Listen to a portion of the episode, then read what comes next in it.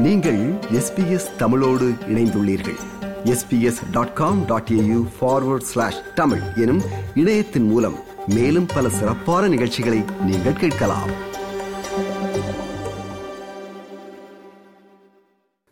தமிழ்நாடு முஸ்லிம் முன்னேற்றக் கழகத்தின் தலைவரும் மனிதநேய மக்கள் கட்சியின் தலைவரும் மற்றும் தமிழக சட்டமன்ற உறுப்பினருமான பேராசிரியர் முனைவர் எம் எச் ஜவஹருல்லா அவர்கள் ஆஸ்திரேலியா வருகை தந்துள்ளார்.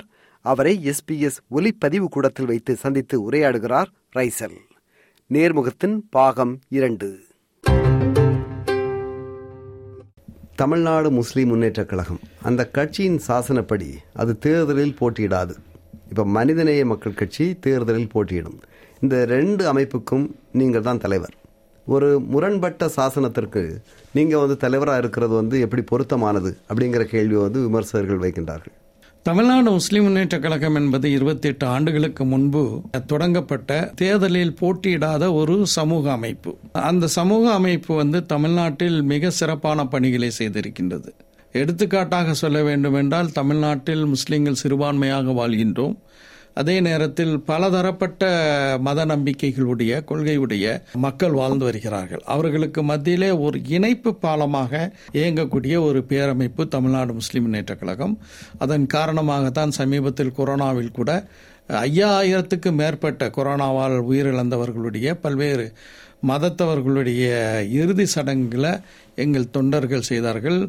தமிழகம் முழுவதும் நூற்றி எண்பத்தி ஏழு ஆம்புலன்ஸுகள் அனைத்து மக்களுக்கும் சேவையாற்றக்கூடிய பணியை செய்கின்றது. ஏன்? தூத்துக்குடி துப்பாக்கிச் சூட்டில் மே இருபத்தி ஒன்று ரெண்டாயிரத்தி பதினெட்டில் காக்கா குருவியைப் போல மனிதர்கள் சுட்டுக் கொல்லப்பட்ட போது எங்கள் தொண்டர்கள் ஆற்றிய பணியை வெகுவாக புகழ்ந்து நீதிபதி அருணா ஜெகதீசனுடைய அறிக்கையில் சொல்லுது. இதுதான் மதசார்பற்ற இந்தியாவுக்கு தேவை என்று சொல்கிறது. எனவே அது ஒரு தனியான ஒரு தொண்டு நிறுவனம். ஆனால் மனிதநேய மக்கள் கட்சி என்பது ஒரு அரசியல் கட்சி. ஒருவர் தொண்டு நிறுவனத்துக்கு தலைவராக இருப்பதும் அரசியல் கட்சிக்கு தலைவராக இருப்பதும் முரண்பட்ட ஒன்று அல்ல அரசியலில் ஒரு தூய்மையான ஒழுக்கமான பண்பான ஒரு அரசியல் வேண்டும் அப்படிங்கிற ஒரு சூழல்ல தான் மனிதநேய மக்கள் கட்சி தொடங்கப்பட்டது. இதில் எந்த விதமான முரண்பாடும் கிடையாது. பாரதிய ஜனதா கட்சி வந்து இந்து மக்களின் வாக்குகளை குறிவைக்கிறது அப்படிங்கிற மாதிரி எல்லாரும் விமர்சனம் செய்கிறார்கள். சரி. இப்போ பாரதிய ஜனதா கட்சி மத அரசியல் செய்கிறது அப்படின்னு சொல்ற அதே வேளையில் இஸ்லாமிய கட்சிகளும் மத அரசியல் தான் செய்கின்றன. அப்படி இருக்கும்போது பாரதிய ஜனதா கட்சி மத அரசியல் செய்வதாக கூற என்ன தகுதி இருக்கிறது? அதாவது வந்து மத சார்பற்ற ஒரு அரசியல் செய்யணும் அப்படின்னு மதம் சார்ந்த கட்சிகள் கூறுறது வந்து முரண்பாடா இல்லையா? முரண்பாடு வந்து எப்போது எழும் என்றால் நாங்கள் அரசியல் சாசன சட்டத்தை ஏற்றுக்கொள்ள மாட்டோம். அரசியல் சாசன சட்டம் சொல்லக்கூடிய பல்வேறு விளிமியங்களை எல்லாம் நாங்கள் வந்து ஏற்றுக்கொள்வதாக வெளிரங்கமாக சொல்லிவிட்டு யதார்த்தமான நிலையில் அதை மீறுவோம் என்று சொல்லும்போது அது முரண்பாடு. இன்றைக்கு பாரதிய ஜனதா கட்சி தன்னை வந்து ஒரு மதசார்பற்ற கட்சி என்று சொல்வதற்கு அதற்கு எந்த விதமான தகுதியும் இல்லை. என்ன காரணம் என்றால் பாரதிய ஜனதா கட்சியை இயக்குவிப்பது ஆர்எஸ்எஸ் அமைப்பாக இருக்கின்றது. ஆர்எஸ்எஸ் அமைப்பினுடைய கோட்பாடுகளை படிக்க வேண்டும் என்றால் அதனுடைய இரண்டாவது தலைவர் மாதவ் சதாசிவ் கோல்வால்கருடைய எழுத்துக்களை படிக்க வேண்டும். மாதவ் சதாசிவ் கோல்க கோல்வால்கர் மிக தெளிவாக சொல்கிறார். இந்தியாவினுடைய அரசியல் சாசன சட்டத்தை நாங்கள் ஏற்றுக்கொள்ளவில்லை. இந்தியாவினுடைய அரசியல் சாசன சட்டமாக மனுஸ்மிருதி இருக்க வேண்டும் என்று எழுதி வைத்திருக்கின்றார்கள் பிஜேபி காரர்கள் இல்ல அதை வந்து ஆர்எஸ்எஸ் சொன்னாலும் பிஜேபி அதை வந்து இல்ல பிஜேபி ஆர்எஸ்எஸ் முக்கியமான ஆட்கள் தான் இல்ல அந்த கொள்கையை வந்து அவர்கள் சொல்வதில்லை. இல்ல அந்த கொள்கை இல்ல. நான் நான் என்ன சொல்ல வருகின்றேன் என்றால் நாங்கள் வந்து மதத்தை வைத்து அரசியல் பேசவில்லை. நாங்கள் பேசுவதெல்லாம் அரசியல் சாசன சட்டம் என்ன உரிமைகளை தந்திருக்கின்றதோ அந்த உரிமைகளுக்காக வேண்டி பாடுபடக்கூடிய ஒரு கட்சியாக நாங்கள் இருக்கின்றோமே தவிர எந்த ஒரு குறிப்பிட்ட மதத்துக்கு எதிராக ஒரு ஹேட் கேம்பெயின் என்று சொல்லக்கூடிய வெறுப்பை உமிழக்கூடிய அந்த வெறுப்பின் அடிப்படையில் பேசக்கூடியவர்களாக நாங்கள் நிச்சயமாக எந்த ஒரு முஸ்லீம் கட்சியும் என்னை பொறுத்த வரைக்கும் த மனிதநேய மக்கள் கட்சியாக இருக்கட்டும் அல்லது இந்தியன் யூனியன் முஸ்லீம் முஸ்லீம் லீகாக இருக்கட்டும் நாங்கள் அப்படி செயல்படலை. மதம் மட்டுமல்ல மதத்தை தாண்டி சாதிய ரீதியான பாகுபாடுகள் ஒரு வெறுப்புணர்ச்சியை தன்னுடைய கொள்கையாக கொண்டு அதை வெளிப்படுத்தக்கூடிய பாரதிய ஜனதா கட்சிக்கும் மனிதநேய மக்கள் கட்சி இந்தியன் யூனியன் முஸ்லீம் லீக் அல்லது விடுதலை சிறுத்தைகள் கட்சி இதுக்கும் சமமான நிலை இல்லை.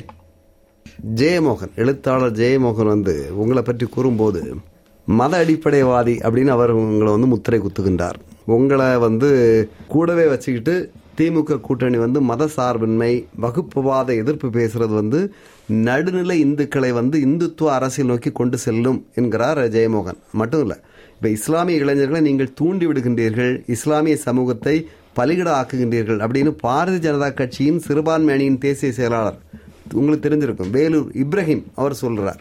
இப்படி உங்களை பற்றிய தனிப்பட்ட விமர்சனம் வந்து மிக கடுமையாக வந்திருக்கு. அதற்கு மிக தெளிவான எதிர்வினைகளை இந்து சமூகத்தைச் சேர்ந்த தமிழ்நாட்டினுடைய பிரபலமான எழுத்தாளர்களும் தமிழகத்தினுடைய பிரபலமான சிந்தனையாளர்களும் இவர்களுக்கெல்லாம் மிக தெளிவான பதிலதியை கொடுத்திருக்கிறார்கள். நாங்கள் மக்களுடைய இதயங்களை இணைக்கக்கூடிய பணிகளை தான் நாங்கள் செய்திருக்கின்றோமே தவிர மக்களை பிளவுபடுத்தக்கூடிய பணியை நாங்கள் ஒருபோதும் நாங்கள் வந்து ஈடுபட்டது கிடையாது செய்தது கிடையாது.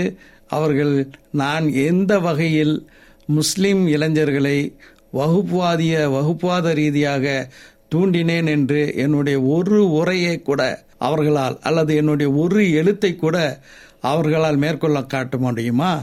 சமீபத்தில் நான் ஒரு புத்தகம் எழுதியிருக்கின்றேன். அந்த புத்தகத்தினுடைய தலைப்பு நபிகளாரின் சமூக உறவு. அந்த புத்தகம் ஒரு சிறுபான்மை சமூகமாக நாம் வாழக்கூடிய ஒரு சூழல்ல முஸ்லிம் அல்லாதார்களுடன் எப்படிப்பட்ட உன்னதமான உயர்வான உறவுகளை நாம் மேற்கொள்ள வேண்டும் என்பதற்கு நபிகளாருடைய வாழ்க்கையிலிருந்தே பல எடுத்துக்காட்டுகளை வந்து எடுத்து சொல்கிறது. இதை இந்த புத்தகத்தை பற்றி சன் தொலைக்காட்சியில் நீண்ட காலம் நேருக்கு நேர் நடத்திய வீரபாண்டியன் அவர்கள் திரு வீரபாண்டியன் அவர்கள் மிக அருமையான ஒரு மதிப்புரையும் எழுதியிருக்கிறார். இதையெல்லாம் ஜெயமோகன் போன்றவர்கள் படிக்க வேண்டும். இது எஸ்பிஎஸ் தமிழ். ஆஸ்திரேலியா முழுவதும் ஒலிக்கும் ஒரே தமிழ் ஒலிபரப்பு. அதில் நாம் சந்தித்து உரையாடி கொண்டிருப்பவர் தமிழ்நாடு முஸ்லிம் முன்னேற்ற கழகத்தின் தலைவரும் மனிதநேய மக்கள் கட்சியின் தலைவரும் தமிழக சட்டமன்ற உறுப்பினருமான பேராசிரியர் முனைவர் எம். எச். ஜவஹருல்லா அவர்கள். ஆஸ்திரேலியா வருகை தந்திருக்கும் அவரோடு நாம் சந்தித்து உரையாடுகிறோம். இஸ்லாமிய அடையாளம் கொண்ட ஒருவர் அல்லது சிலர். நடத்தியிருக்கின்ற தாக்குதல் வந்து கோவை கார் சிலிண்டர் தாக்குதல்.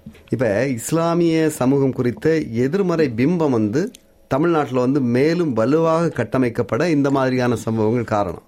இப்படியான எக்ஸ்ட்ரீமிசம் தீவிரவாத கொள்கை இருக்கு இல்லையா? இது வந்து உருவாகாமல் இருக்க என்ன செய்ய முடியும் நீங்க நினைக்கிறீங்க? இந்த கேள்வியை கேட்டமைக்காக முதலில் நான் என்னுடைய நன்றியை தெரிவித்துக் கொள்கின்றேன். முதலாவதாக இது போன்ற பயங்கரவாத செயல்கள் யார் செய்தாலும் அது வன்மையாக கண்டிக்கப்பட வேண்டியது மட்டுமல்ல அதனுடைய ஆழத்திற்கு சென்று அதை இயக்க இயக்கக்கூடியவர்கள் இயங்கியவர்கள் அவர்களையெல்லாம் மிக கடுமையாக தண்டிக்க வேண்டும் உலையிலே கிள்ள வேண்டும் என்பது என்னுடைய கருத்து. இது அந்த கோர சம்பவம். தீபாவளி திருநாளுக்கு முதல் நாள் நடைபெற்ற அந்த சம்பவம் நடைபெற்ற அந்த அன்றைய தினமே நான் ஒரு கடுமையான அறிக்கையை வெளியிட்டேன்.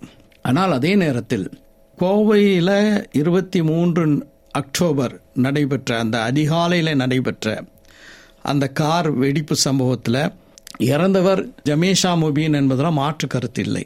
இவருக்கும் இலங்கையில் ஈஸ்டர் தினத்தில் நடைபெற்ற அந்த குண்டு வெடிப்பில் தொடர்புடைய ஜஹரான் என்ற அந்த கையவனுக்கும் இடையில தொடர்பு இருக்கின்றது என்றெல்லாம் செய்திகள் கூறுகின்றது. இந்த சம்பவங்களினால் லாபம் அடையக்கூடியவர்கள் யார்? ஈஸ்டர் குண்டு வெடிப்பில் லாபம் யாருக்கு? முஸ்லீம் சமூகத்துக்கா? நிச்சயமாக இல்லை. ராஜபக்ஷ குடும்பத்திற்கு தான் அது லாபமாக இருந்தது. அதே போல அமைதியாக இருக்கக்கூடிய கோவையில் இப்போ அருகில் இருக்கக்கூடிய கர்நாடகத்தில் அங்கே இருக்கக்கூடிய பாஜக ஆட்சி அது அங்கே இருக்கக்கூடிய தொழில்கள் எல்லாம் கோயம்புத்தூருக்கு இடமாறக்கூடிய ஒரு சூழலில் இந்த சம்பவம் வந்து நடைபெற்று இருக்கின்றது என்றால் இதில் லாபம் அடையக்கூடியவர்கள் யார்? இங்கு திமுக ஆட்சி ஒரு சிறப்பான ஆட்சியை ஒரு நல்ல ஆட்சியை தந்து கொண்டிருக்கின்றது. அப்ப இந்த அரசுக்கு இருக்கக்கூடிய நற்பெயரை கெடுக்க வேண்டும். அங்கு எப்படி ராஜபக்சேக்கு ஒரு அரசியல் ஆதாயமோ அதே போல இங்கு திமுகவுக்கு எதிரானவர்களுக்கு ஒரு அரசியல் ஆதாயம் ஏற்படுத்திய சம்பவம். அதனால தான் நான் திரும்ப திரும்ப சொல்கின்றேன். முன்னாடி நின்றது ஜஹரானா இருக்கலாம். முன்னாடி நின்றது ஜமேஷா முபீனா இருக்கலாம். இவர்கள் யாருடைய கைக்கூலிகளாக செயல்பட்டார்கள்? இவர்களை திரைமறைவில் இருந்து இயக்கியவர்கள் யார்? அது கண்டுபிடிக்கப்பட வேண்டும் என்பது மிக அவசியமான ஒன்று. நிச்சயமாக இது போன்ற வன் சம்பவங்கள் எந்த வகையிலும் எந்த சமூகத்திற்கும் லாபத்தை தரக்கூடிய ஒன்று அல்ல என்பதை நாங்கள் மிக தெளிவாக மக்கள் மத்தியிலே பரப்புரை செய்து வருகிறோம். அடுத்து ஆஸ்திரேலிய தமிழ் முஸ்லீம்களை பற்றி ஒரு கேள்வி. எப்படின்னா இப்போ அவர்களெல்லாம் வந்து மத அடையாளத்தோடு சுருங்கி போகின்றார்கள். இப்போ வந்து முஸ்லீம் மத அமைப்புகளோடு தங்களை அவர்கள் வந்து சுருக்கிக் கொள்வது மற்ற அமைப்புகளோட பெருசாக வர்றதில்லை. அப்படியாக தமிழ் பேசினாலும் கூட தமிழ் பண்பாடு கலாச்சாரம் இவர்களோடு அவர்கள் இணைவதில்லை. அவர்களுக்கு நீங்கள் சொல்லும் அறிவுரை என்ன? நான் சொல்லக்கூடிய மிக முக்கியமான அறிவுரை என்னவென்றால் மதங்களால் நாம் வேறுபட்டு இருக்கலாம் பல்வேறு வகையான வேறுபாடுகள் நமக்கு மத்தியிலே இருக்கலாம். ஆனால் நம்மையெல்லாம் இணைக்கக்கூடிய ஒன்று நிச்சயமாக நம்முடைய தாய்மொழி. வரலாற்று சிறப்பு மிகுந்த தொன்மையான பன்மையான ஒரு மொழி தமிழ் மொழி. இந்த தமிழ் நம்மை இணைக்க வேண்டும். இலங்கையில் நடைபெற்ற நிகழ்வுகளில் தமிழ் பேசக்கூடிய முஸ்லீம்களும் தமிழ் பேசக்கூடிய இந்துக்களும் அவர்களுக்கு மத்தியிலான ஐக்கியம் இல்லாமல் போனதுதான் சிங்களவர்களுக்கு மிகப்பெரிய ஒரு வாய்ப்பாக சென்று விட்டது ஆனால் தமிழ்நாட்டில் பல்வேறு வட இந்திய கலாச்சாரங்களை புகுத்துவதற்காக அரசியல் கட்சி ரீதியாக வந்தாலும் கூட தமிழர்கள் என்ற அடிப்படையில் நாம் ஒற்றுமையாக இருக்கின்றோம். அதே போல கடல் கடந்து வாழக்கூடிய ஆஸ்திரேலியா நாட்டில் வாழக்கூடிய என் தமிழ் சொந்தங்களுக்கு தொப்புள் கொடி உறவுகளுக்கு அவர்கள் முஸ்லீம்களாக இருந்தாலும் சரி இந்துக்களாக இருந்தாலும் சரி கிறிஸ்தவர்களாக இருந்தாலும் சரி அல்லது கடவுள் நம்பிக்கை இல்லாத பெரியாரிஸ்டுகளாக இருந்தாலும் சரி தமிழ் உங்களை இணைக்க வேண்டும். தமிழ் தமிழன் என்ற அடிப்படையில் கலாச்சார ரீதியில் ஐக்கியமாக நீங்கள் செயல்படுவதுதான் நிச்சயமாக ஒரு வலிமையை தரும். எங்களுக்கும் தமிழ் மண்ணிலே அது ஒரு வலிமையை சேர்க்கும். நீங்கள் வந்து மெத்த படித்தவர் கல்வியாளர் பேராசிரியர். இந்த அரசியலுக்கு வராமல் எவ்வளோ அதிகமான பணி செஞ்சுருக்கலாம். அவர்களுக்கு சிறப்பான பணி செய்து சிறப்பானவர்களாக மாற்றியிருக்கலாம். இந்த அரசியலில் வந்து இவ்வளோ கண்டனங்கள் இவ்வளோ விமர்சனங்கள் ஏன் ஏன் வந்தோம்? அங்கிற மாதிரி நொந்து போன சம்பவங்கள் எண்ணங்கள் வந்திருக்கா? நிச்சயமாக வந்ததில்லை. நான் கால் நூற்றாண்டு காலம் வாணியம்பாடி இஸ்லாமியா கல்லூரியிலே நான் கல்லூரி ஆசிரியராக பணியாற்றி வி- விருப்ப ஓய்வு பெற்று நான் இந்த அரசியல் பணியில் வந்திருக்கின்றேன். இந்த அரசியல் பணியில் சட்டமன்ற உறுப்பினராக இருக்கும்போதும் சரி அல்லது சட்டமன்ற உறுப்பினராக இல்லாவிட்டாலும் சரி சாதாரண சாமானிய மக்களினுடைய விருப்பத்தை அவர்களுடைய தேவையை பூர்த்தி செய்வதற்காக வேண்டி நாம் செய்யக்கூடிய பணி அது அவர்களுக்கு ஒரு பயனை தரும்போது அதற்கு அவர்கள் வந்து நன்றி சொல்லும்போது இந்த இலி சொல்கள் பழி சொல்கள் இது என்றென்றைக்குமே இருக்கும். நம்மை நோக்கி அம்புகள் வருகின்றதென்றால் பழி சொல்கள் வருகின்றதென்றால் நாம் நன்றாக செயல்படுகிறோம். நம்முடைய செயல்பாடுகள் மக்கள் மத்தியிலே சென்றடைந்திருக்கின்றது. அந்த பொறாமையினுடைய வீச்சாக தான் இவற்றை நான் வந்து பார்க்கின்றேனே தவிர இதை பார்த்து நான் நொ- நொந்து போவதில்லை.